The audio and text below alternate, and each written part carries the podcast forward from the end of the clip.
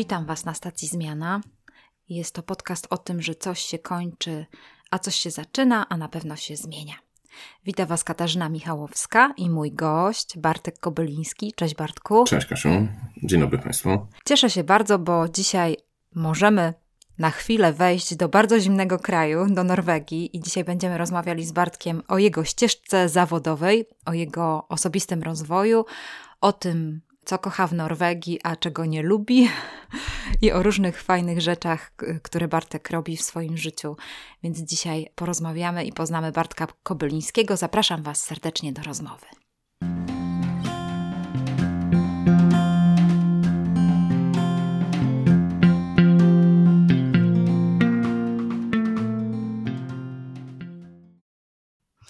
Dzień dobry, Bartku. Chciałabym bardzo, żebyś e, przedstawił się trochę naszym słuchaczom, tak jak chcesz. Powiedz coś o sobie, a my później będziemy rozmawiali i jeszcze lepiej Cię poznamy. No tak, zaczęliśmy od tej najtrudniejszej rzeczy, jak widzę. Dokładnie, to jest e, najtrudniejsze tak, pytanie. Tak. Ciężko, ciężko mi się sobie opisać jakoś wyjątkowo. Jestem zwykłym człowiekiem.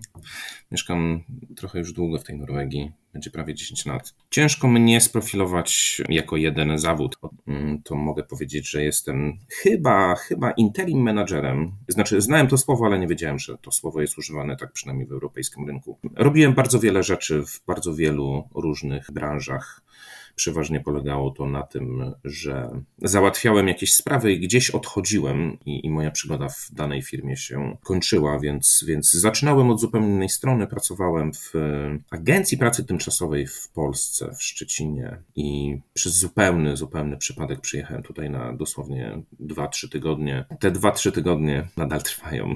Tak, i zamieniły się, rozumiem, w 10 lat, tak? Zamieniły się w 10, 10 lat. lat, tak. Ciekawa jestem, jak, jak wielu osób w Polsce jest to historia, jak którzy nawet nas słuchają, mo, może mają podobną historię, że wyjechali na chwilę, a zostali na bardzo, bardzo długo.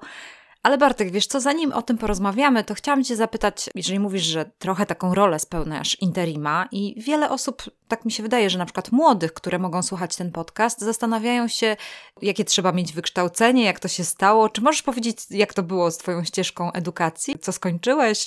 Jak to znaczy, jak, ja generalnie, jeśli chodzi o, o moją ścieżkę edukacji, jest bardzo wyboista. No proszę, dobrze brzmi. Jest, jest umysłem takim naprawdę bardzo ścisłym. Ja byłem tym, który chodzi po konkursach, konkursach chemicznych. Chemia to mój konik, czyli, czyli konkursy chemiczne, ale zaliczyłem też jakiś historyczny z geografii, z biologii. Pochodziłem na tych, na tych konkursach, dochodziłem do wielu wyższych etapów w chemii, byłem w ogólnopolskim. Jakoś wyszło, że poszedłem na prawo, więc mhm. to jest w ogóle zupełnie czyli inny temat. z tej chemii poszedłeś na prawo? No proszę. Ja zawsze chciałem odkrywać jakieś takie chemiczne rzeczy, może nie tyle co nowe leki, ale być takim odkrywcą. Za moich czasów to jednak było takie trochę niepłatne, trochę ciężkie. Polska jeszcze nie była w Unii Europejskiej, więc nie było, nie było takich perspektyw. Więc w pewnym momencie obudziłem się i chciałem być farmaceutą.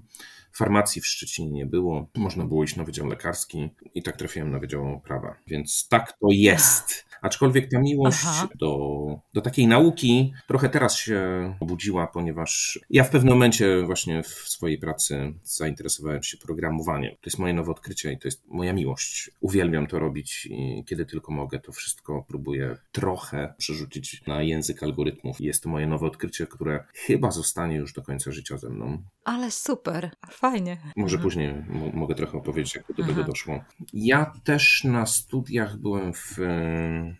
Europejskim Stowarzyszeniu Studentów Prawa. To tam robiliśmy różne fajne rzeczy, ale to mnie tak bardzo mocno ukształtowało. Trochę przedsiębiorczo, trochę organizacyjnie, trochę otworzyło na, na taki trochę inny, nieprawniczy świat. No, robiliśmy tam konferencje, różne spotkania integracyjne, tak. wywiady z jakimiś ciekawymi ludźmi. Właśnie to jest bardzo fajne, co mówisz Bartek. I na wszystko jest czas. Jak na przykład pracuję ze studentami, taka dobra rada, żeby tak się nie spinać, jeżeli chodzi o sferę finansową, bo wiadomo, że młodzież to wiesz, już myśli sobie o jejku, trzeba podjąć taką, taką pracę i często jest tak, że już zaczynają pracować na studiach, a moim zdaniem lepiej by było inwestować w siebie, tak jak ty to zrobiłeś, że zaangażowałeś się w jakąś organizację studencką i miałeś możliwości jeszcze poszerzenia swoich horyzontów, będąc na studiach prawniczych, i to ciebie w jakiś sposób ukształtowało, więc mi się wydaje, żeby tak się rozwijać w tym okresie studiowania, żeby się angażować w jakieś organizacje studenckie, tak jak mówisz, zorganizować coś, spróbować tu, tam, i wtedy wiemy lepiej, kim jesteśmy, i masz zebranie takich doświadczeń. To mnie na przykład nauczyło komunikacji, bo oczywiście to jest, jak patrzę na, ze swojej perspektywy, największym problemem w obecnych czasach jest komunikacja. Mm -hmm. Komunikacja między zespołem, między jedną osobą, między grupą zespołów. No i docieramy też tak naprawdę do takiego trochę załamania paradygmatu kontaktów międzyludzkich, no bo dochodzi tutaj też do kontaktu z maszynami. Możemy mówić wiele, pisać teraz bardzo czarne, czarne scenariusze przyszłości, ale fakt jest taki, że te maszyny z nami są, z nami będą, wprowadzą pewne standardy komunikacji, które też na pewno zostaną przełożone na, na komunikację między zespołami czy między osobami. Trochę nie ma miejsca na to, żeby się, że tak powiem, obrażać na to wszystko, więc, więc ten, kto szybciej po prostu dojdzie do tego, że tak jest, tak musi być i taka jest kolej rzeczy i zacznie dbać o tą komunikację przez komunikację z innymi ludźmi. Obecnie jest internet. Ja internet odkryłem tak naprawdę na studiach, więc to liceum to jeszcze było takie hm, trochę nieinternetowe, trochę takie analogowe. Szkoła podstawowa typowo analogowa, więc nie było takich możliwości. Teraz tych możliwości jest multum. I to oczywiście wszystko zależy tak naprawdę od nas jako rodziców, czy uświadomimy sami sobie, że to, co nasze dzieci robią w tym internecie jest może trochę nieznane, ale to my jesteśmy tym trochę takim hamulcowym, trochę nie znamy tego świata i trochę też nie chcemy poznać, więc ta komunikacja między zespołami, między ludźmi i tak dalej uważam, że będzie coraz bardziej istotna w przyszłej pracy.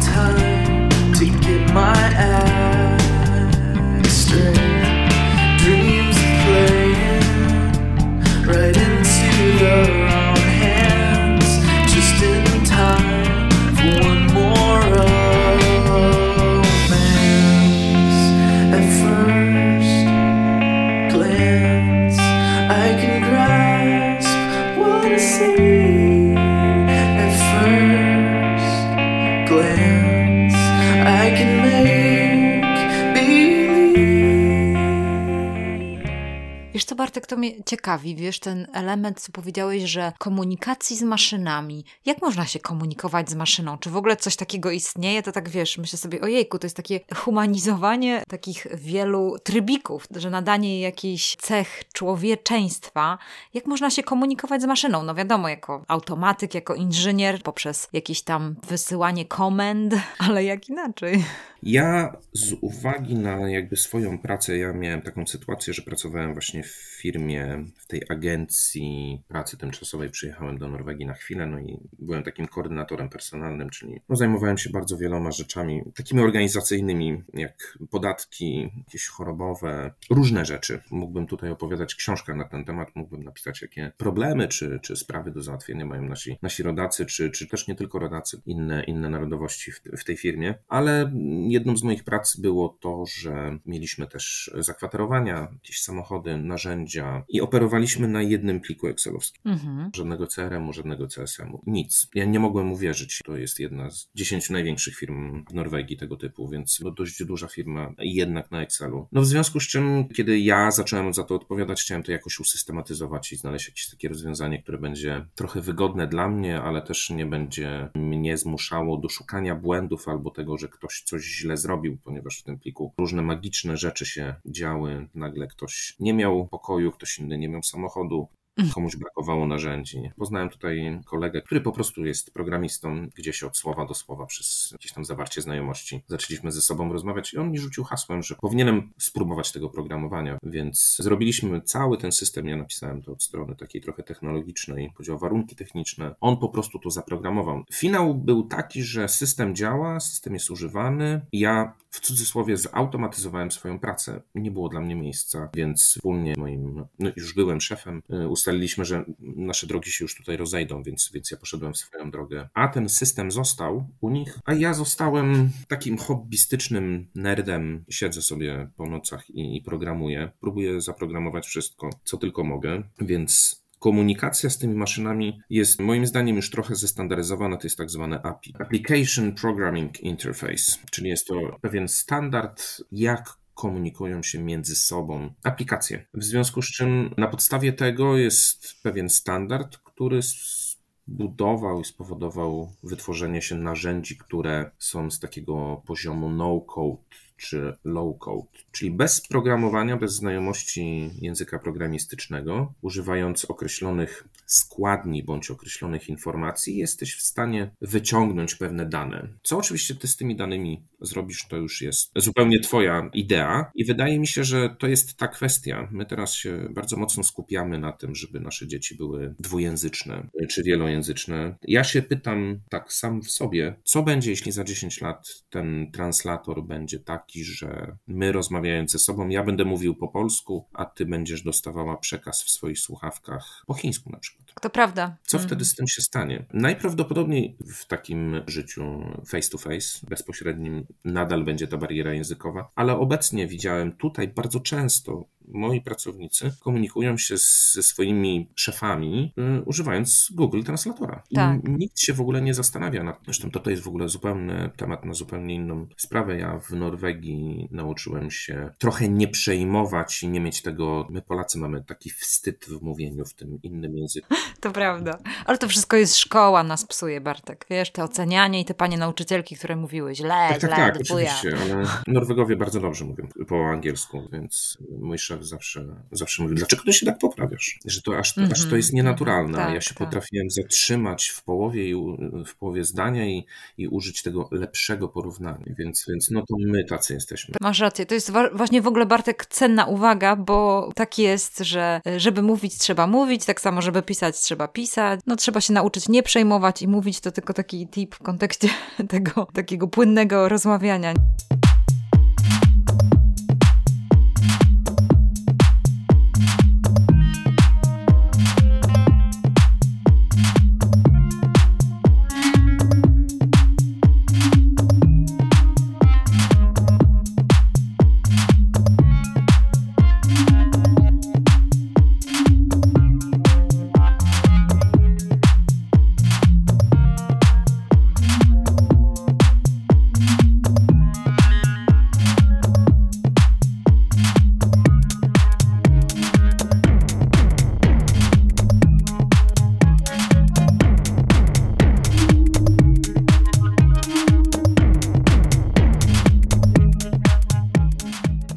Jeszcze tego API, to chciałam powiedzieć taki przykład, który w Polsce, no taka aplikacja jak Dojadę, na podstawie tych danych, że ktoś po prostu umiał je wykorzystać. No i ogólnie kiedyś jeszcze żył y, prezydent y, Paweł Adamowicz, on miał taką koncepcję, żeby jak najwięcej danych otwierać i przygotowywać dla inżynierów oprogramowania y, tych takich startupowców, ze względu na to, że na przykład na północy u nas, no my nie mamy jakichś zasobów naturalnych, że możemy tutaj zapraszać firmy z powodu tego, że jakiś, wiesz, ciężki przemysł czy cokolwiek, może i lepiej, mhm. bo ekologia, ale w każdym razie, że jednak udostępnianie danych, jak największej liczby danych, może spowodować to, że rozwinie się ten przemysł IT, ponieważ ludzie będą umieli używać tych danych do różnych celów. Danych zresztą inna sprawa jest taka, że dużo też danych się otwiera ogólnie też w świecie, na przykład takich kosmicznych i tak dalej. To są właśnie nasze zasoby naturalne, w cudzysłowie teraz, te takie informatyczne zasoby, z których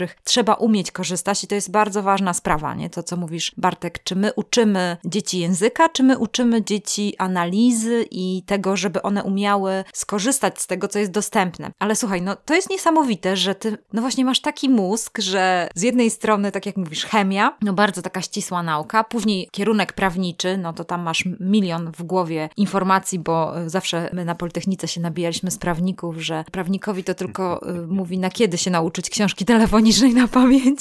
Mówi tylko na kiedy, jeszcze... bo nauczy się wszystkiego jasne, na pamięć, jasne. więc wszystkiego umiesz się nauczyć na pamięć. No a tutaj przeszedłeś do programowania i takiej analizy, więc jednak masz bardzo ciekawą, że tak powiem, ścieżkę kariery, albo ktoś nie odkrył w tobie talentów, które masz, żeby ukierunkować. Pewnie podejrzewam, że tak procesowo i analitycznie już wcześniej myślałeś tak, jako tak, dziecko.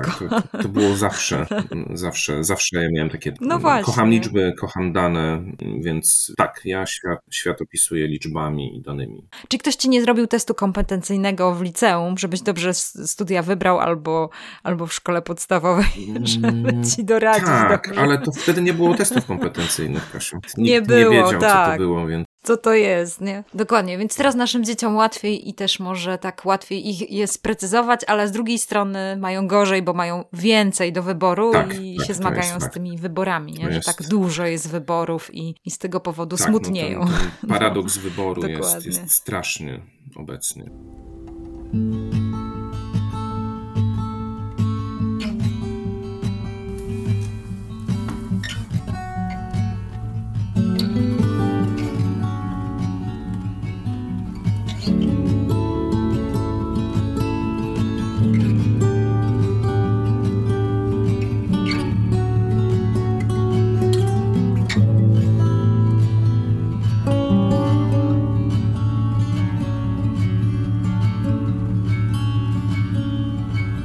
Gotta know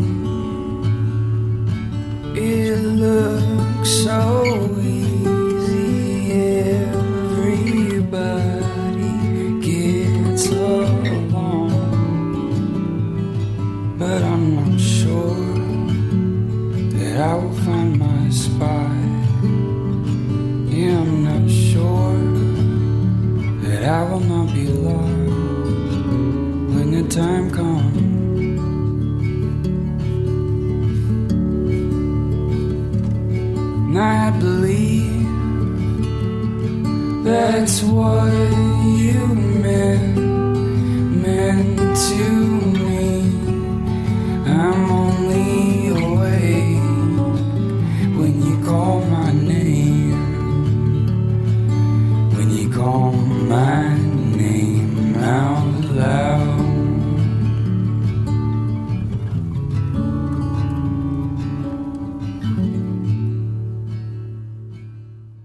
No Bartek, słuchaj, czyli tak jak mówisz, że trochę popracowałeś w Polsce, w tej agencji. To była twoja pierwsza praca po studiach? No nie. Czy jeszcze coś wcześniej robiłeś? A, no widzisz, brzmi tajemniczo mów. Biorąc moją, ja robiłem bardzo dużo rzeczy, ale ogólnie rzecz biorąc, taką moją pierwszą poważną poważną. Chociaż wtedy to było bardzo poważne. Mój brat jest bardzo uzdolniony mm -hmm. manualnie, w związku z czym otworzyliśmy firmę, manufakturę, jak zwał, tak zwał, która produkowała ręcznie robione lampy, takie domowe i wtapialiśmy tam taki papier czerpany, który był sprowadzany z Tajlandii. Niestety to były lata 2002-2004, 25% bezrobocie w Szczecinie. Tam była taka historia, pojechaliśmy na spotkania do Black Red White i wysłaliśmy im próbkę naszych lamp, więc w ogóle wszystko było fajnie i tak dalej, i tak dalej, no ale wchodziliśmy do Unii Europejskiej, ten rynek się otwierał, więc konkurencja, nie wiem, może nie trafienie w rynek, ciężko nazwać, projekt nie był dochodowy, w związku z czym został zaprzepaszczony. Po prostu podjęliśmy decyzję o tym, żeby to zamknąć. To jeszcze oczywiście było podczas studiów. Ja w międzyczasie zaliczyłem 8 miesięcy wyjazdu do Stanów w ramach programu Work and Travel. Bardzo dużo się tam nauczyłem takiego, takiego życia, otrzaskania się z, ty, z tymi rzeczami, które nie są podane na tacy i trzeba, trzeba samemu sobie tą tacę budować, więc, więc to mnie bardzo, bardzo mocno nauczyło, bardzo mocno dzięki temu w Norwegii bardzo szybko się ogarnąłem, jeśli chodzi o to, jak funkcjonować w zupełnie obcym świecie. Były, były te lampy, chociaż to uznaję za taką przygodę zupełnie out of the box. Ale tak naprawdę ja pracowałem w Banku Zachodnim WBK, czyli w mhm. Departamencie do Spraw Płatności Bezgotówkowych i Elektronicznych. Potem to był CardPoint, potem został wykupiony przez Alavon, to taki międzynarodowy acquire, czyli firma, która świadczy usługi, jeśli chodzi o płatności terminalowe i bezgotówkowe. Polegało to po prostu na pozyskiwaniu klientów i serwisie terminali do kart płatniczych. Następnie przeszedłem do usługi uzyskiwania lepszej płynności można było współpracować z firmami. No i przyszedł kryzys, czy w 2008 roku właściciel BZWBK musiał sprzedać wszystkie spółki zewnętrzne, w związku z czym czym BZWBK Factoring został sprzedany. Dział sprzedaży został zlikwidowany, dostałem wypowiedzenie i roczny zakaz konkurencji. Ojej. Mm, Tak, w związku z czym trzeba było sobie coś radzić. Przez trzy lata prowadziłem bar na plaży w Świnoujściu, a po trzech latach trochę, trochę też działania miasta w Świnoujście. Czynsz za kawałek piasku wzrósł pięciokrotnie z roku na rok z uwagi na jakieś tam problemy finansowe, więc Mhm. w pewnym momencie to się po prostu przestało opłacać. A ja no właśnie wróciłem i zupełnie przypadkiem spotkałem kolegę ze studiów, który był szefem tego oddziału tej agencji pracy tymczasowej, który no po prostu przy kawie stwierdził, że może chciałbym pracować i współpracować z nim. Rynek niemiecki wtedy się otwierał na pracowników z Unii Europejskiej, skończył się ten czas, kiedy, kiedy nie można było zatrudniać pracowników, więc się otworzył, no i stwierdziliśmy, że no będziemy otwierać rynek w Niemczech. I ja Mhm. zdobywałem klientów w Niemczech, co też w ogóle było ciekawe, bo, bo ja niemieckiego dość mocno nie pamiętałem, uczyłem się w liceum, ale miałem przygotowane słówka, jak ktoś nie rozumiał, co mówię, to odkładałem słuchawki. Dzwoniłem jeszcze raz następnego dnia, no bo przecież nie będzie pamiętał, więc musiał odpowiadać na moje, na moje pytania, czy jest zainteresowany, tak, nie, więc, więc o, to było strasznie łopatologiczne, ale, ale jakoś się udało, tam uzyskaliśmy całkiem spore sukcesy, przez zupełny przypadek przyjechałem tu na powiedzmy dwa tygodnie. I tak to te dwa tygodnie trwają.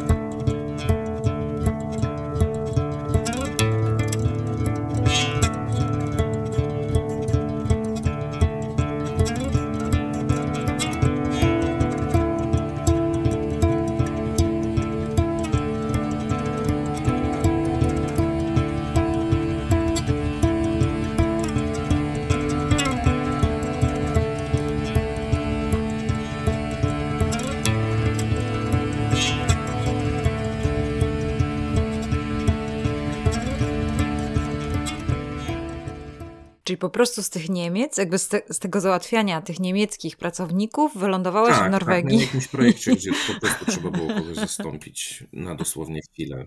No i, Aha. I tam, tam w centrali po prostu nie było Polaka, nie było polskiej osoby, bo jakby załatwienie polskiego pracownika to nie było problemem. Tak, jest bardzo dużo Polaków, jesteśmy największą mniejszością w Norwegii, więc to jakby nie jest problematyczne. Aczkolwiek no, trzeba znać też core tego biznesu, podzielać trochę takie same wartości. No ja byłem idealnym kandydatem, tak. Znałem wewnętrznie, wiedziałem jak to wszystko Mhm. wygląda, znałem system, wszystko było dla mnie jak stara rękawiczka, którą zakładasz i wszystko pasuje. Więc, więc jak wszedłem, no to już Mhm. nie chcieli mnie puścić. No właśnie, i też y, to jest ciekawe, że później wyeliminowałeś siebie sam z pracy, tworząc ten, Mhm. ten program. To jest ciekawe, też w ogóle taki ciekawy case, nie? Bo y, to tak jak się mówi, że można w życiu człowieka przeglądać, jak się zmienia społeczeństwo, bo ty nie jesteś jedyny, tak się dzieje po prostu wokół nas, że ktoś y, buduje jakiś system albo usprawnia procesy, albo te procesy automatyzuje i nieświadomie sam siebie eliminuje z pracy, więc to jest ciekawe.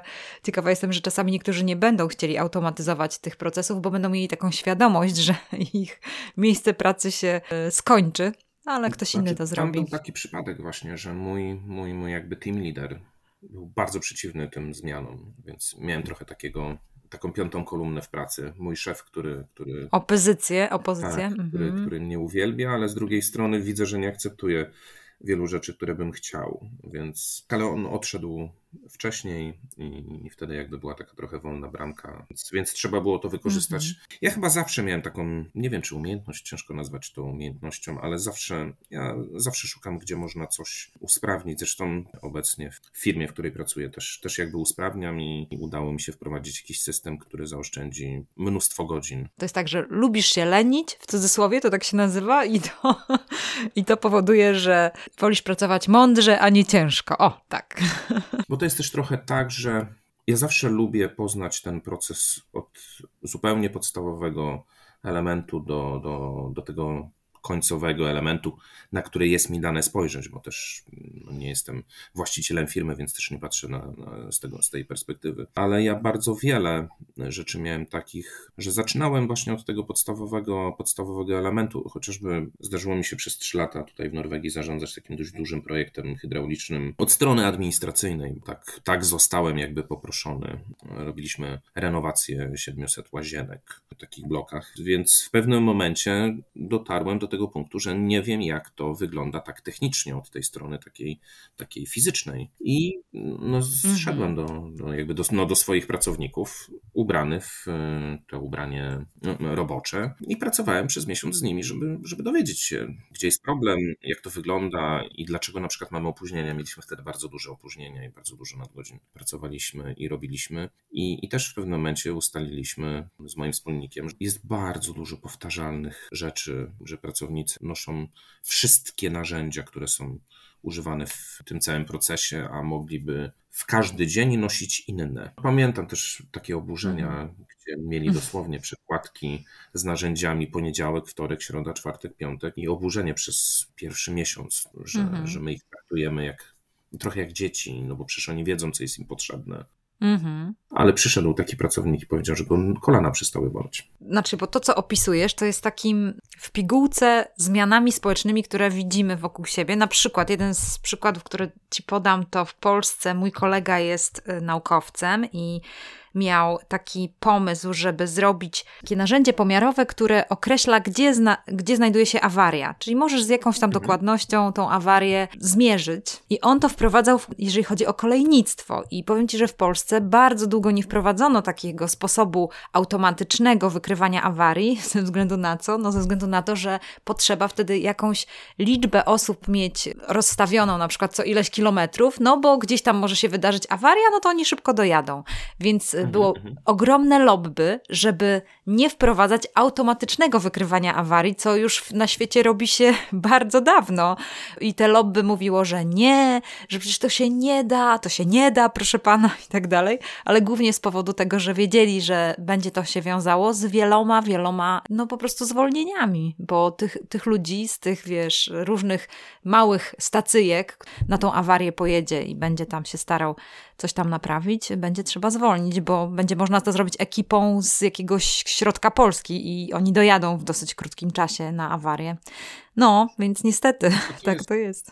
To jest moim zdaniem bardzo takie, trochę chyba krótkowzroczne i Dokładnie, no tak, bo to się trzymasz dopóki, ale i to tak się zmieni, ta zmiana przyjdzie po prostu, nie? To się zmieni. Tak, tak, tylko od strony takiej organizacji, bo ja na przykład zautomatyzowałem swoje miejsce pracy i odszedłem. Ja dostałem ofertę, że mogłem się przekształcić i być kolejnym sprzedawcą mhm. w 20-osobowym zespole. No nie chciałem być kolejnym z 20, który jeszcze jest jedynym który nie jest rodowitym Norwegiem. Bardzo ciężko tutaj jest przebić się przez to. I to też jest takie trochę. Nie potrzebowałem dodatkowych ekscytacji, dodatkowych zmartwień, więc miałem trochę inną alternatywę, więc wybrałem, wybrałem po prostu lepsze rozwiązanie dla siebie. Ale dostałem ofertę innej pracy i ja nie widzę tego punktu, w którym, w którym my możemy powiedzieć, że no tak, automatyzacja to, to równoznaczne jest ze zwolnieniami, bo na obecnie w mojej pracy mógłbym powiedzieć, że zostało zniwelowane około 1800 godzin pracy, czyli jest to jeden roczny etat. Mhm. Ale ta osoba robi inne rzeczy. Czyli można ją gdzieś indziej przenieść. Dokładnie. Oczywiście trzeba trochę mieć takiej świadomości, że jakie są konsekwencje tego rozwoju. Trzeba się cały czas rozwijać. Mm, ktoś, kto myśli, że całe życie będzie pisał coś na kartce, jest w bardzo dużym błędzie. Mhm. Albo przestawiał w Excelu.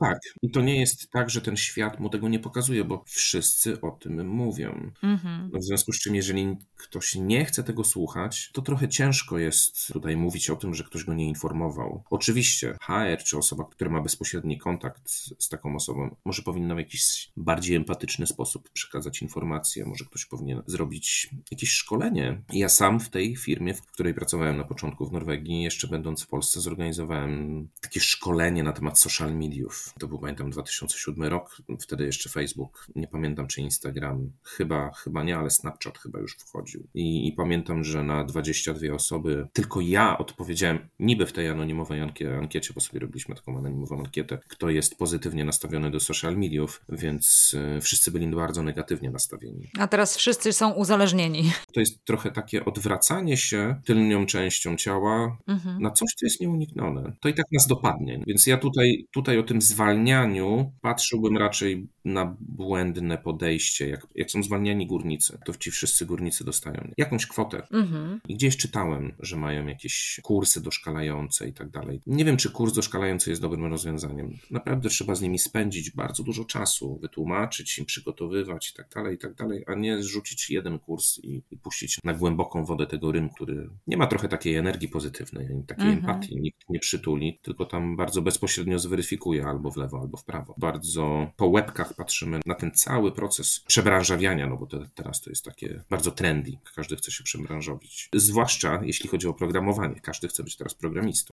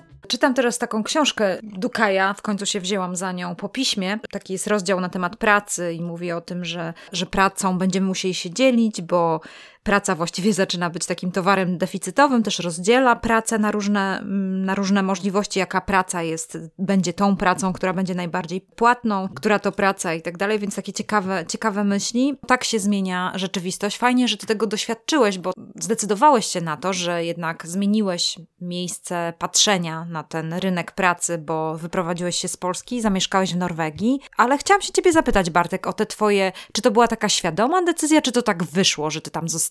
Y, Bo coś musiało cię jednak y, skłonić do tego, że, że jakoś w tej Norwegii jednak zdecydowałeś się osadzić. Mój wyjazd to było dosłownie Chwila. trzy dni. Mhm. Wcześniej dostałem informację, więc Mhm. to było bardzo szybko.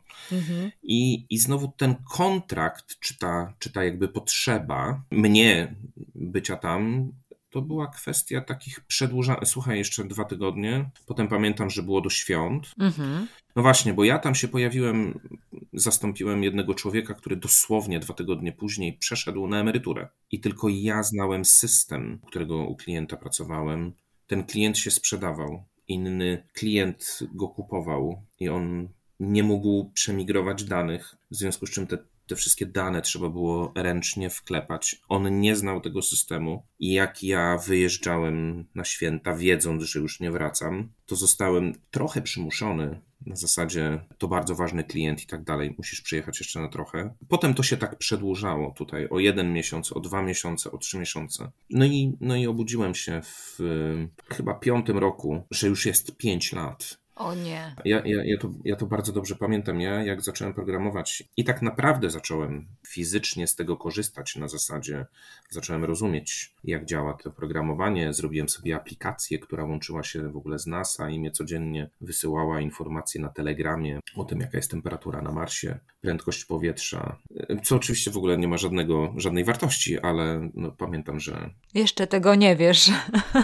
Tak, ale wszyscy wśród moich znajomych wiedzieli dokładnie, dokładnie o tym, wszelkie informacje na ten temat uzyskiwali. No człowiek, jak się uczy programowania, to wtedy, wtedy wymyśla, automatyzuje i w ogóle robi różne dziwne rzeczy. No na haju tego inaczej nie mogę nazywać. To na takim po prostu uzależnieniu od tego. Zaliczyłem dwa lata na Politechnice y, warszawskiej, jeśli chodzi o programowanie, ale fizycznie nie, nie, nie dało rady po prostu jeździć, więc musiałem z tego zrezygnować. Mhm.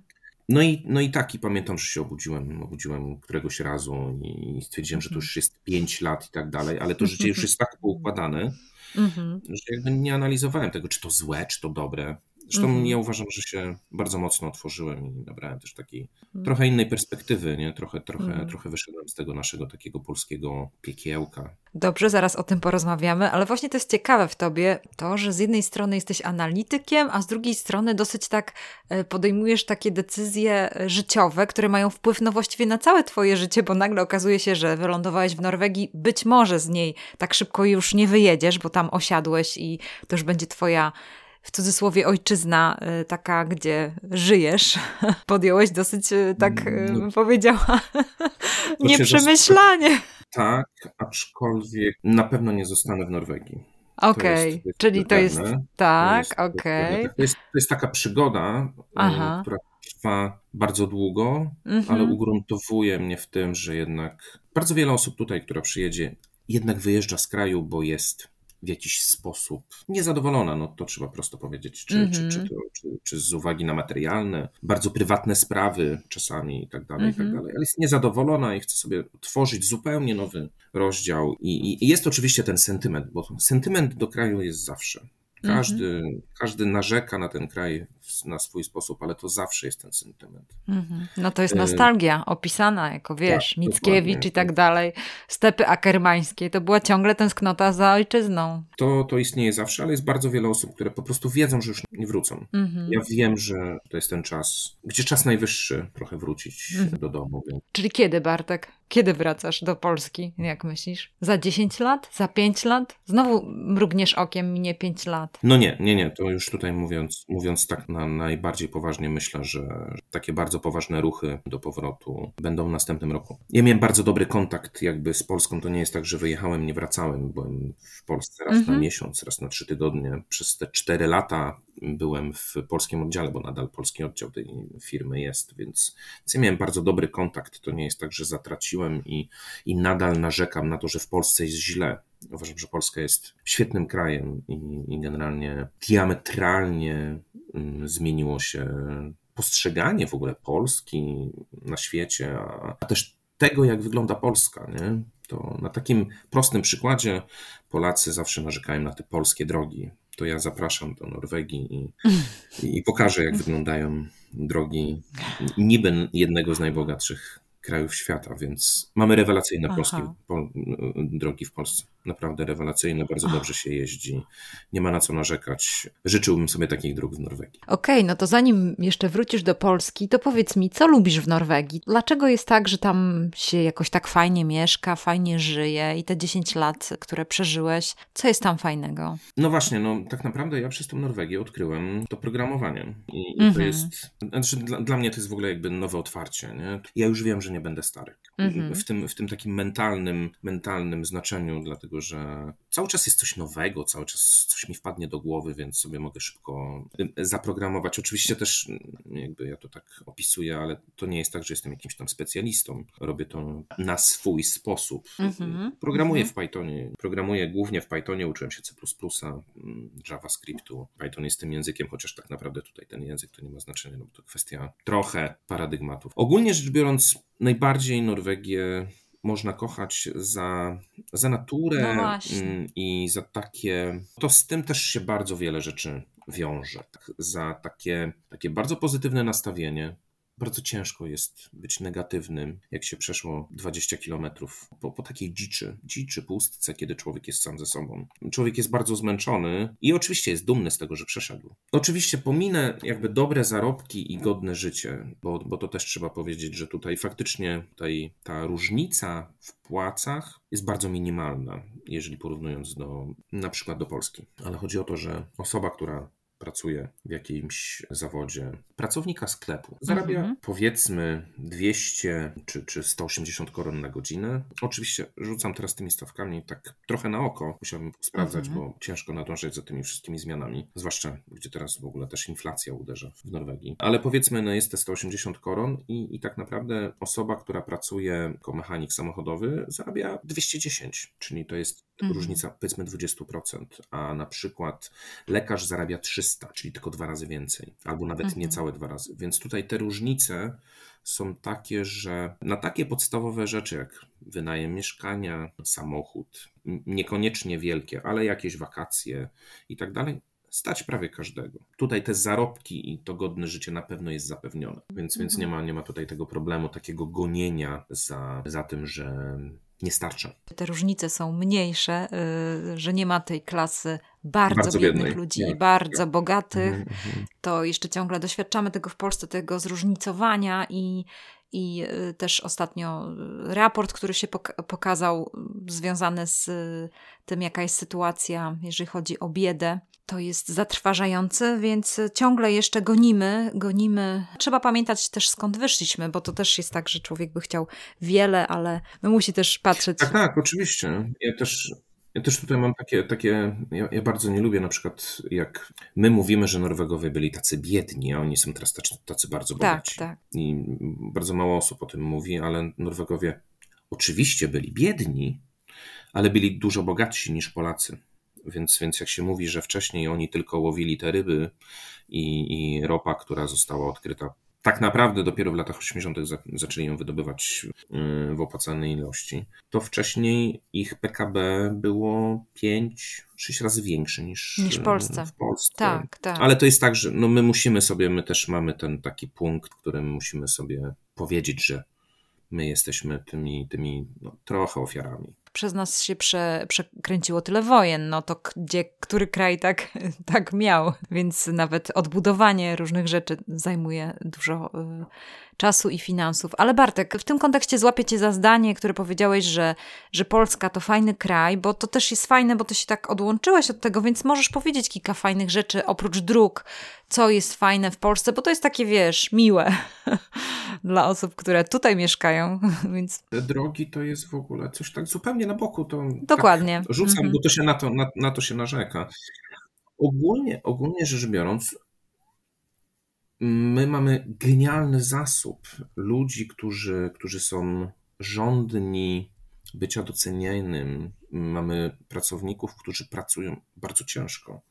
To jest bardzo warte podkreślenia to, że my pracujemy bardzo długo. Mhm. Więc dla nas bardzo szybko jesteśmy w stanie dojść do wielu dużych rzeczy, bo szybko pracujemy. Mhm. Szybko i długo, ciężko. Więc to nie jest tak, że my podejmujemy decyzję, tej pracy nie będziemy wykonywać. No i oczywiście no, jesteśmy dużym krajem, dużym, dużym krajem i dużym, dużym rynkiem zbytu, więc my jesteśmy bardzo atrakcyjną przestrzenią dla tak. wielu, wielu firm. Hmm. To jest tylko i wyłącznie kwestia tak naprawdę odpowiedniej polityki. To jest też chyba to, czego mi brakuje na przykład w Polsce, nie? że ja tutaj, będąc w Norwegii, mam ten cały system, który jednak nie jest opresyjny obecnie to, co się dzieje w Polsce, jest no trochę można byłoby powiedzieć opresyjne. Mm-hmm. Już pomijając kompletnie ideologię, no ale, ale informacje na temat podatków i tak dalej, i tak mm-hmm. dalej, działania Urzędu Skarbowego.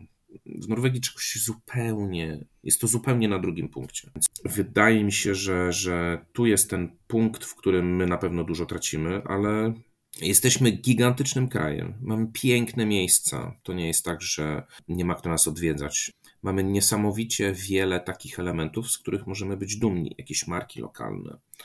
Ja podam, ja podam przykład. Polskim tradycyjnym daniem, z którego możemy powiedzieć, że jest typowo polskie, to jest żurek. Mhm. Nie występuje ta zupa jakby w innych krajach.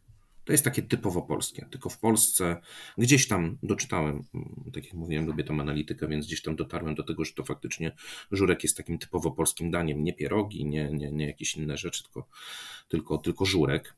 I my nie idziemy z tym w świat. Norwegowie mają swój akewit. Akewit to jest taka młoda wódka jednoroczna. W Polsce znana pod nazwą okowita, kiedyś, kiedyś bardzo popularna, potem, potem nazwano to bimbrem, no i oczywiście ten bimber jest zły zły, nielegalny, a znowu w Norwegii jest podawany w święta Bożego Narodzenia. Każdy to pije. Nie jest smaczny, bo, bo ustalmy, że nie jest smaczny, ale no naprawdę jest jedna firma, która sprzedaje to, eksportuje. Ma do tego piękną ich historię, która jest opowiadana i powtarzana kilka razy przez wszystkich. To jest takie jak Ewitlinie i tak pokrótce Cała historia polega na tym, że norwescy e, warzelnicy, tak, bo to chyba tak trzeba było mhm. powiedzieć, wysłali, wysłali alkohol do Indii w, tam w XVIII wieku. Nikt tego alkoholu nie chciał kupić. Ten alkohol był zapakowany w beczki. Ta, ta młoda wódka, no w związku z czym wrócił do Norwegii, ale przez to, że aż dwa razy przekroczył równik, to nabrał trochę smaku, trochę koloru i tak powstał ten akewit. W związku z tym jest firma, która ma podpisaną umowę z Maeszkiem, czyli tą firmą kontenerową i to niby wszystkie butelki faktycznie są przez ten równik transportowane i z powrotem, żeby nabrały tego, tego smaku. Czy to prawda, czy nie? Nie mnie w to wchodzić, ale, ale idea i w ogóle jakby cała opowieść i, i ta atmosfera Uważam to za genialne i ja bardzo dużo osób tutaj znam, które, które mówią, że ten akewit jest niedobry, no ale to jest tradycyjny norweski trunek. Oczywiście to nie tylko norweski, no bo ten akewit jest też w Danii i w Szwecji, ale bardzo mi się to podoba, że nie wiem, czy państwo, ciężko mi nazwać i określić, że to są typowo działania państwowe, ale jednak duma z takiej błahej rzeczy. U nas się śmieją z tego, że ktoś pędzi bimber. -hmm. Mhm. Zamiast, zamiast tak naprawdę to promować, nie? Zamiast mhm. promować właśnie takie, takie bardzo lokalne rzeczy, nasza różnorodność, nie wiem, stroje lokalne. Tutaj są stroje, które nazywają się bunadami. Mm, każde województwo posiada trochę inny strój i te stroje są przepiękne. Jest, jest pełna duma w tym stroju chodzić. Tego stroju używa się na pewno na 17 maja, bo 17 maja to moje urodziny, y, ale również święto niepodległości, więc, więc mm -hmm. pozwalam sobie zawsze powiedzieć, że wszyscy przyszli na moją imprezę. Mm -hmm. Ale tak, no mają te swoje mhm. marsze, które są przepiękne. Naprawdę, jeżeli ktoś chce zobaczyć, jak wygląda piękne święto niepodległości, to 17 maja w Oslo to jest przepiękna sprawa. Cud, miód. No naprawdę Mhm. Fantastyczna, rodzinna impreza, inaczej tego nie nazwę. W tych strojach chodzi się też na wesela, w tych strojach chodzi się na jakieś chrzty czy na bierzmowanie, ponieważ oni tutaj nie mają komunii, więc, więc używają tego. Na mieście to nie jest tak, że ktoś to gdzieś przebiera, tylko się po prostu ubiera i idzie się, idzie się w tym normalnie przez miasto. I nikt nie jest wytykany palcami i tak dalej, i tak dalej, tylko raczej czasami ktoś zaczepi, czy nie można byłoby zrobić zdjęcie, bo to naprawdę bardzo ładnie wygląda. Więc, mm -hmm. więc u nas jakby ktoś się ubrał w taki kurpiowski strój, to raczej, raczej byłby posądzony o trochę komyślne podejście do ubioru, prawda?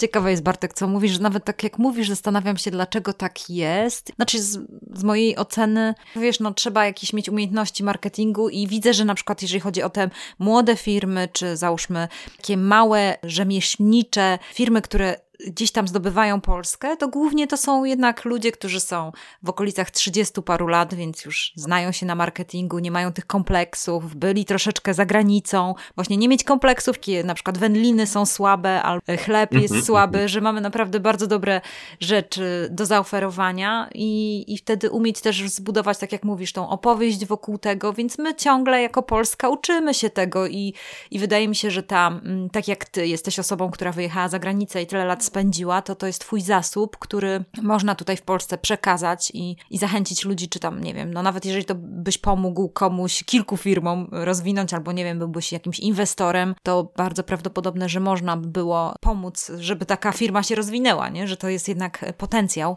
na zewnątrz, a też mi się wydaje, że inna rzecz jest taka, że my jako w Polsce ciągle się uczymy tego, jak wysyłać za granicę nasze produkty, bo to nie, nie było takie łatwe. Ja ze swojej perspektywy mogę powiedzieć, że to, że my chcemy wysłać produkty do innych krajów. Zdarza mi się mieć zapytania jakieś tam, gdzieś mhm. ktoś się pyta, słuchaj, bo ja bym chciał coś w Norwegii, mam taki, taki produkt. I to, co ja słyszę, to to, że my jesteśmy tani. Mhm. I tutaj dochodzi do tego punktu, że tutaj trochę w Norwegii nikogo nie interesuje, czy ktoś jest tani. Mhm. Oczywiście to jest bardzo istotna rzecz, ale jak ktoś słyszy i mówi, że oferujemy taki sam produkt, ale za dwa razy mniej i podkreśla te dwa razy mniej, to norweski przedsiębiorca nie zawsze jest pozytywnie do tego nastawiony, tylko jest po prostu podejrzliwy. A dlaczego dwa razy? Mhm. Ktoś nie chce zarobić odpowiednio dużo, tylko musi oferować tą niską cenę. Czy to jest tak, że jednak nie ma tak dobrej jakości? Bo też trzeba podkreślić, że bardzo mocno tutaj w Norwegii stawiałem na jakość. Mhm. Więc tutaj, tutaj wielu rzeczy, wielu marek nie ma. Prosty przykład Lidla. Lidl tutaj upadł, mhm. więc, więc naprawdę bardzo mocno zainwestował, bardzo, bardzo mocno się rozwinął na początku, ale upadł, nie przetrwał. Czy chociażby ostatnio Wizer, który królował na rynku nawet wewnętrznych lotów, też, też upadł i usunął się z tego rynku. Dlaczego my nie mamy własnych wartości? Chyba nie mieliśmy. Dlaczego nas tego nie uczą? No bo kto miałby nas nauczyć? Mhm. Chyba to jest ten punkt, w którym mi się wydaje, że my nie mamy też takiego wewnętrznego rynku, na którym czujemy się dumni. Pierogi są takim fajnym produktem, ale z drugiej strony ktoś sobie myśli, o nie, pierogi. Ja teraz jestem na przykład wegetarianinem, to ja pierogów z mięsem nie jem. I, I my bardzo mocno pochłonęliśmy te wszystkie takie zachodnie elementy, czy, czy na przykład kuchnię azjatycką, a nie patrzymy też trochę na takie swoje, swoje podwórko. Kapusta kiszona na przykład, ogórki kiszone, gdzie w Nowym Jorku robi się, podobno ostatnie lata to był wielki hit y, robienia drinków razem z, z, z, wodą z ogórków kiszonych. No bo to jest coś dobrego. Dokładnie. No. Ja tutaj w swojej, swojej małej społeczności raz robiłem żurek. Kiedyś mnie poproszono, więc już jak wracając do tego żurku, to zrobiłem ten żurek. Jak zobaczyli, że wkładam gotowane jajko do zupy, to z 20 osób absolutnie nikt nie, nikt nie odważył się spróbować. Powiedzieli, że na pewno umrą.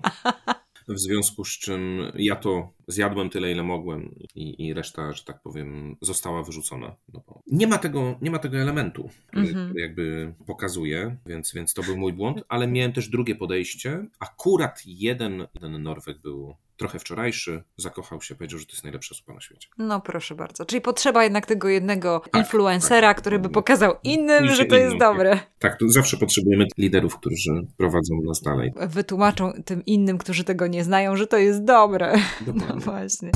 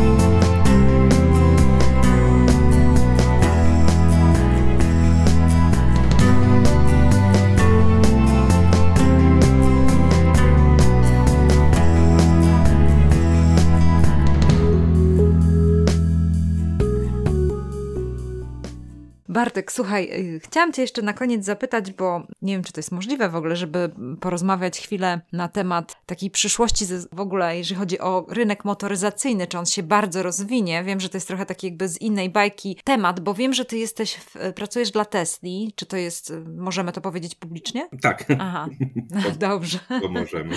Wiem, że pracujesz dla Tesli. Taka firma, Tesla, wspaniała i tak dalej. Czy myślisz, że właśnie pójdzie w tym kierunku, że nie będziemy jeździli autami, które są zasilane zwykłą benzyną?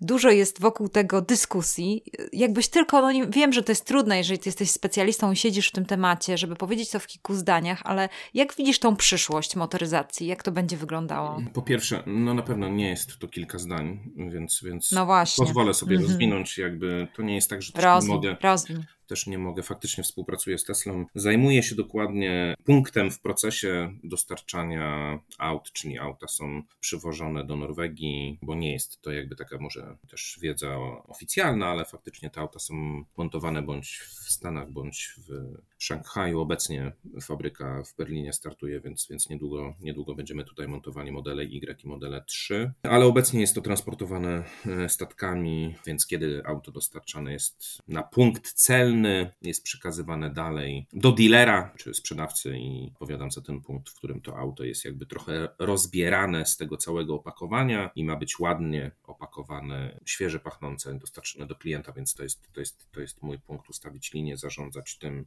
żeby było e, sprawnie i w odpowiedniej jakości. Ale ogólnie rzecz biorąc, wydaje mi się, że nie ma, nie ma trochę odwrotu od tego, czy samochody będą używały prądu, czy używały kopalin. Wydaje mi się, że to jest ten punkt, w którym na pewno tak będzie, że te samochody będą jednak zasilane prądowo. W Norwegii już to się dzieje. Tutaj ten okres y, od 2000 w sumie 13 roku, kiedy model S wyszedł, czy 2000 chyba 11, kiedy Nissan Leaf i Peugeot Ion zostały wprowadzone. I oczywiście wraz z nimi coraz większa gama i oferta tych samochodów elektrycznych. Obecnie samochodów elektrycznych sprzedawanych jako nowe to duża większość. Strzelę, ale jak dobrze pamiętam, to chyba w październiku to było 80% samochodów, które zostały sprzedane, to 80% były zasilane na prąd. Ciężko mi jest porównać to do Polski, bo no nie ukrywam, ja jak ze swojej perspektywy patrzę na to, jak ten rynek elektrycznych samochodów się rozwija i cała ta infrastruktura, to jesteśmy naprawdę kilkadziesiąt lat za nimi. Też trzeba byłoby wziąć pod uwagę geografię, strukturę energii. Jednak Norwegia ma elektrownie wodne. Nie posiadają ani jednej elektrowni węglowej poza Svalbardem, który zupełnie gdzie indziej, najdalej na północ wyspa, która jest zamieszkana przez człowieka, więc to jest w ogóle niepoliczalne. Więc ich ta struktura produkcji energii jest zupełnie inna, ale obecnie na pewno będą musieli coś z tym zrobić, z uwagi na to, że zaczynają mieć bardzo duży problem, jeśli chodzi o brak tej mocy i brak prądu, ponieważ te samochody jednak muszą być ładowane z prądu. Czyli na pewno coś się będzie musiało zdarzyć. Ja optuję raczej za elektrownią jądrową bądź wiatrakami, aczkolwiek to mhm. jest dość mocne gremium, które jest raczej przeciwne temu, więc bardzo ciekawy jestem, co się tutaj stanie. Norwegia ma dość dziwną strukturę. Najpierw eksportują ten prąd, kiedy jest bardzo dużo wody, ponieważ oni mają te, no, w cudzysłowie, naturalne baterie na prąd, czyli zapory wodne i mogą naładować i napuścić tej wody, która, która magazynuje tą swoją energię potencjalną i potem jest to przerzucane na energię kinetyczną turbinie, gdzie ten prąd powstaje. Więc oni mają zupełnie inną strukturę niż my w Polsce. My, nie ukrywam, ja tego nie widzę. Bez zmian strukturalnych i infrastrukturalnych w Polsce elektryfikacja samochodów u nas będzie bardzo długa. Tutaj, mhm. tutaj jednak jest możliwość postawienia tego samochodu na drodze publicznej i po prostu podłączenia do ładowania. Ja nie widziałem jeszcze ładowarki w Polsce, która byłaby dosłownie przy bloku. Koło mnie jest, Bartku. Czy... Dwa miejsca parkingowe są zajęte i jest ładowarka. Mhm. Prąd jest bardzo drogi, bo to jest z Orlenu i jest dużo już takich ładowarek na osiedlu w Gdańsku. Nie wiem, jak jest w innych miastach, ale u nas jest ku rozpaczy sąsiadów, bo, nie, bo są zabrane dwa miejsca parkingowe ładowarkowo-ładowarkowo-ładowarkowo-ładowarkowo a jeszcze, no raz widziałam tylko auto, które tam się ładowało. Tutaj też tak było. Też państwo trochę niesprawiedliwie, ale jednak poszło w stronę, że, że bardziej lubimy ludzi, którzy jeżdżą elektrycznymi samochodami. Mm-hmm. No ale nie ma innej drogi. Ja tak naprawdę czekam na tą automatyzację na zasadzie autonomiczności. Tutaj jest ten problem. Jest takie e, stowarzyszenie SAE, które, które określiło te levele autonomiczności od 1 do 5. Obecnie Tesla jest na poziomie drugim. Jest firma, która, kurczę, wyleciała mi teraz z głowy, ale jest firma w, w Stanach Zjednoczonych, która ma już takie autonomiczne. Ich autonomiczność jest na poziomie czwartym, czyli, czyli jest, jest kierownica, czyli w razie ewentualnego wypadku osoba, która siedzi w tym autonomicznym pojeździe może zareagować w razie ewentualnego wypadku, ale oni bardzo, bardzo mocno są na bardzo zaawansowanym poziomie, ale nadal jest to poziom jednego miasta. Bardzo łatwo sobie odpowiedzieć na pytanie, czy jesteśmy gotowi na autonomiczność samochodów, na zadanie sobie takiego pytania, czy ktoś używa tempomatu w samochodzie, jeżeli oczywiście posiada taką funkcję i jeździ używając tempomatu w mieście. Bardzo, bardzo mało osób tak robi. Ja uwielbiam to robić. Dla mnie to jest w ogóle tak, takie wyzwanie, żeby jakoś złapać ten, może nie tyle co wzór, ale przewidywać trochę, jak będzie się ten kierowca zachowywał, i wtedy można bardzo łatwo zobaczyć, co musi ogarnąć komputer, który nie jest nami, on jakby trochę nie rozumie jest mnóstwo innych rzeczy, które muszę jeszcze zrobić, więc bardzo bym chciał autonomiczność. Uwielbiam jeździć samochodem, ja się naprawdę bardzo relaksuję, ale mógłbym czytać książki. Przy czytaniu książek relaksuję się bardziej. Więc tak, ale wydaje mi się, że to jednak jest jeszcze dość długa droga, zwłaszcza w Europie. Tutaj problemy prawne, co zrobić z osobami, które posiadają prawo jazdy. Zakażemy tym osobom. Jest bardzo dużo tych pytań, które jeszcze nie zostały postawione, więc wydaje mi się, że to jest trochę pieśń przyszłości, ale ja trochę mam nadzieję i trochę, trochę wydaje mi się, że tak będzie, że jednak za na mojego życia te, te samochody autonomiczne już się pojawią. Czy samochody elektryczne? Tak na pewno. To jest moim zdaniem pewne. Mhm. Chociaż e, z drugiej mhm. strony, no, miks energetyczny na pewno się musi zmienić w Polsce, to jest jakby oczywiste.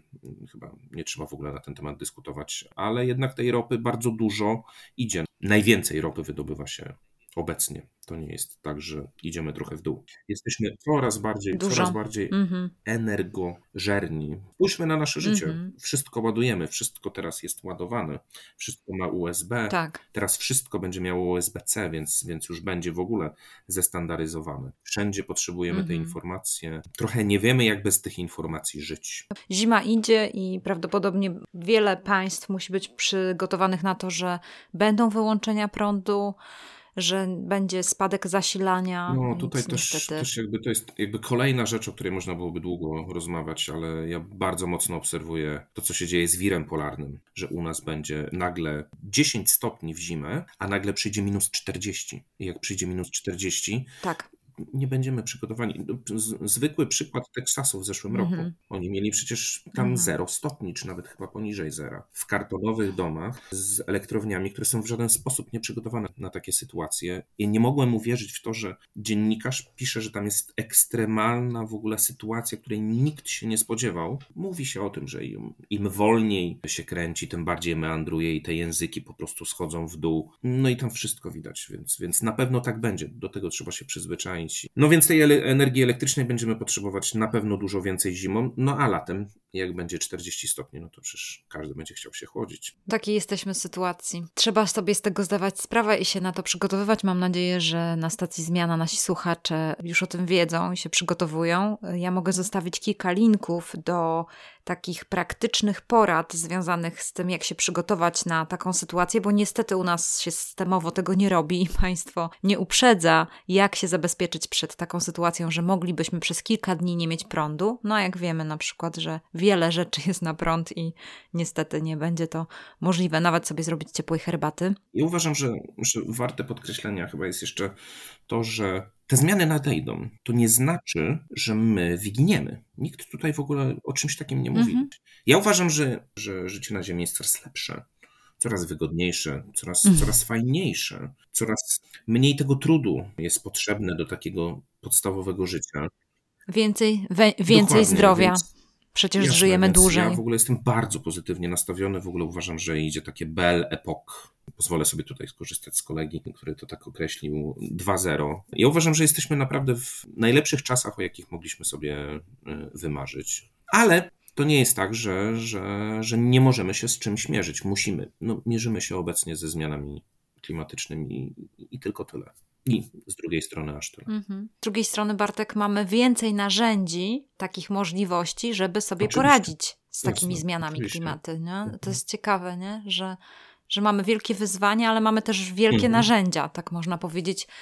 Wiele, też śledzę różne odkrycia i młodych osób i też ochrony środowiska i tego, jak przetwarzane są odpady. Szuka się różnych sposobów, żeby już y, no, włączać do produkcji różne nowoczesne rzeczy i śledząc to, wydaje mi się, że faktycznie możemy y, lepiej się przystosować, że te, że te nasze przystosowawcze narzędzia są y, praktyczniejsze.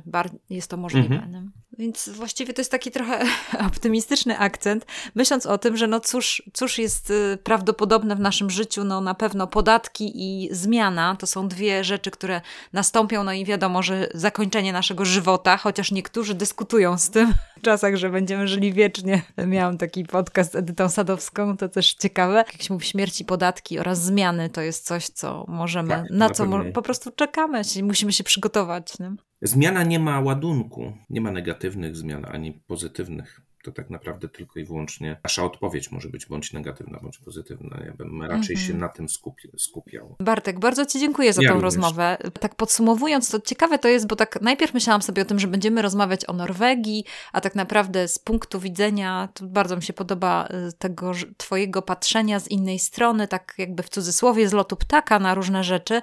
Popatrz, przeszliśmy przez takie rzeczy jak to, że y, nasze wykształcenie ma w gruncie rzeczy małe znaczenie mhm. w tym, co robimy w naszym życiu. Przeszliśmy poprzez y, to, że praca się automatyzuje i zmienia się środowisko naszej pracy, poprzez to, że no, trzeba jakoś tam automatyzować procesy i inaczej działać i to jest niezmienne. Przeszliśmy przez y, y, sprawy energetyczne i jeszcze y, związane z tym, z rozwojem też państw, w sensie takim, że, że te różnice będą się w jakiś sposób no, zacierały pomiędzy tymi ludzi, którzy są biedni i którzy są bogaci, więc prawdopodobnie to też jest jakaś taka droga, którą Polska też będzie przemierzała przez najbliższe czasy. No i też porozmawialiśmy ogólnie o potencjale naszej Polski, więc to było bardzo fajne. Więc wiele tematów poruszyliśmy, zobacz. Tak, ja muszę przyznać, że tak, jakby nie wiedziałem o czym, o czym, o tej Norwegii, więc ja tu się bardzo mocno przygotowałem od strony historyczno-geograficzno-społecznej, więc, więc yy, tak. Nie, jasne, masz rację, lepiej bym tego nie podsumował. Ja bym mógł tylko i wyłącznie dodać to, że ja ze swojej perspektywy trochę już wiekowej dobiegam 40, więc mogę już sobie powiedzieć, że połowę tego standardowego życia niby za mną, mogę powiedzieć, że no jedna rzecz, którą ja wyciągnąłem tak trochę ostatnio, że na to życie nie można się obrażać. Nie wolno mówić, że to mnie nie dotyczy, że ktoś ma lepiej niż ja, że ktoś, e, ktoś, ktoś coś zrobił. To wszystko zależy od nas. I jeżeli my nie będziemy na to tak patrzeć, to, to sami sobie po prostu podcinamy nogi. A tak po mm -hmm, prostu nie wolno, mm -hmm. więc jeśli komuś w jakikolwiek sposób mógłbym coś przekazać, to, to, to, to chyba właśnie to, żeby, żeby nie obrażać się na to życie. Mamy tylko jedno i trzeba mm. żyć tym życiem najlepiej jak się da. Żeby nie tracić energii swojej życiowej na narzekanie albo porównywanie się. Jakby to są takie dwie rzeczy, które są bezproduktywne i one nie przynoszą nam w ogóle zupełnie nic nic. No może oprócz tego, że gorzkniejemy i smutniejemy, więc to tak, jest tak, to coś, co warto mieć taką higienę życia, która jest nie, nie narzekająca i nie porównująca się ze, ze względem... Z innymi osobami. Można ewentualnie, no dokładnie, można się jakoś, no nie wiem, porównać względem tego, czy zrobiliśmy jakiś progres w jakichś dziedzinach i wtedy jakoś siebie oceniać, ale jeżeli chodzi o inne osoby... Jeżeli to... ktoś chce coś zmienić i jakby trochę wyjść, to ja proponuję taki, nie trzeba wyjeżdżać na 10 lat. Można wyjechać na krótko. Ja wiem, że nie zawsze można, ale, ale Aha. no też, też nie mam, ale ja tu po prostu pozyskałem bardzo dużo perspektyw innych ludzi i, i, i takim koronną perspektywą, która jest dla mnie nadal abstrakcyjna, to jest mój kolega, z którym chodzę po górach, bo góry stały się moją trochę drugą miłością tutaj, który jest z Nepalu. Opowiadamy sobie różne historie i opowiadamy sobie, jak to małe pieski w takim dużym mieście są przejechane, na przykład, nie wiem, mają zagrożenie w postaci, że może przejechać je jakiś samochód i on opowiada właśnie, że on, on też miał małego pieska, ale jego piesek został pożarty przez tygrysa i nagle człowiek no, ogarnia ten temat, że tu nie ma tygrysów. Czy ja na przykład uczyłem się pływać na basenie, a tak. on uczył się pływać trzymając bawoła za ogon. Były takie zawody. Ten wygrywał, który najdłużej tego ogona bawołu utrzymał. Więc na moje pytanie, dlaczego, dlaczego bawół w ogóle i jakby w ogóle co to ma do rzeczy? Przecież do nauki pływania nie jest potrzebny bawół. Zabił mnie kompletnie, bo powiedział, że jak są bawoły w, w wodzie, to nie ma żadnych tam aligatorów czy jakichś takich niebezpiecznych zwierząt. Więc, więc tak, to jest taka. Tak, tak. Wracaliśmy chyba ze trzy godziny samochodem z tych gór i ja po prostu nie mogłem w ogóle uwierzyć, że siedzę z kimś, kto, kto ma tak zupełnie. Tak, inną, inną kulturę, nie? Inny w ogóle background Dokładnie. swojego dzieciństwa. Tak, tak. tak. tak samo jak moja koleżanka tak, urodziła dzieci w RPA i robiła testy alergiczne. No i wiesz, w Polsce robi się tam jakieś określone testy alergiczne i wyszło, że dzieci są u, uczulone -hmm. na mhm. żyrafę, na sierść żyrafy i, i chyba sierść lwa. Co ja mówię, co ty gadasz w ogóle? No myślę sobie, no w Polsce no to tylko w zoo mógłbyś się spotkać z żyrafą, a, no tak, dokładnie. a tam jest to. Dlatego przeprowadzili się z powrotem do Polski z tego RPA, bo dzieci miały alergię na no tak, żyrafę. Tak, no tak, Bardzo. Utrudniało Jasne. to im życie. No, to, no tak, oczywiście. No fajnie. Więc to są takie doświadczenia, które y, nas rozciągają i, i patrzą na, że możemy spojrzeć na świat nie tylko poprzez czubek swego nosa, ale jakoś szerzej, inaczej tak, dokładnie. Można wyjść, wyjść, wyjść z tej swojej, no teraz tak bardzo ładnie to mm, i bardzo popularne z tej bańki, tak? Czyli, czyli z tej jednak strefy komfortu tak. jednak. To jest dość mm -hmm. istotne, żeby choć trochę ją poszerzyć, nie? No. Trochę poddychać nie swoim tak. powietrzem. Chyba Bartek to jest dobre podsumowanie naszej rozmowy, wiesz, że w tych takich zmieniających się czasach i tych szalonych latach, które nastąpią niedługo, 30, 40, 50 lata, które będą pełne zmian i wyzwań, to jest już bezwzględne, tak jak pewnie auta elektryczne, tak samo to, że każdy z nas będzie musiał wychodzić ze swojej strefy komfortu, ze swojej bańki i poszerzać po prostu swoje możliwości, a albo będzie to robił świadomie, albo będzie do tego zmuszony i taka taka to sytuacja. Tak, tak jest. Tak. I ja chcę być tym świadomy. No właśnie. Więc, więc mhm. dla mnie to jest najbardziej istotne, żeby, żeby, żeby każdy z nas był tak. świadomy, że to po prostu to jest nieuniknione. Dokładnie. Dlatego właśnie rozmawiamy i stąd ten pomysł na stację zmiana, bo tak naprawdę to wszyscy, Jasne. którzy nas słuchają, myślę, że są takimi świadomymi ludźmi, którzy chcą się przygotować na zmiany w życiu. Okej, okay. Bartek, bardzo Ci dziękuję za naszą rozmowę. Dziękuję Ci. Ja również bardzo dziękuję. Mam nadzieję, że nie zanudziłem. bardzo fajna rozmowa. Dzięki bardzo. Pozdrawiam.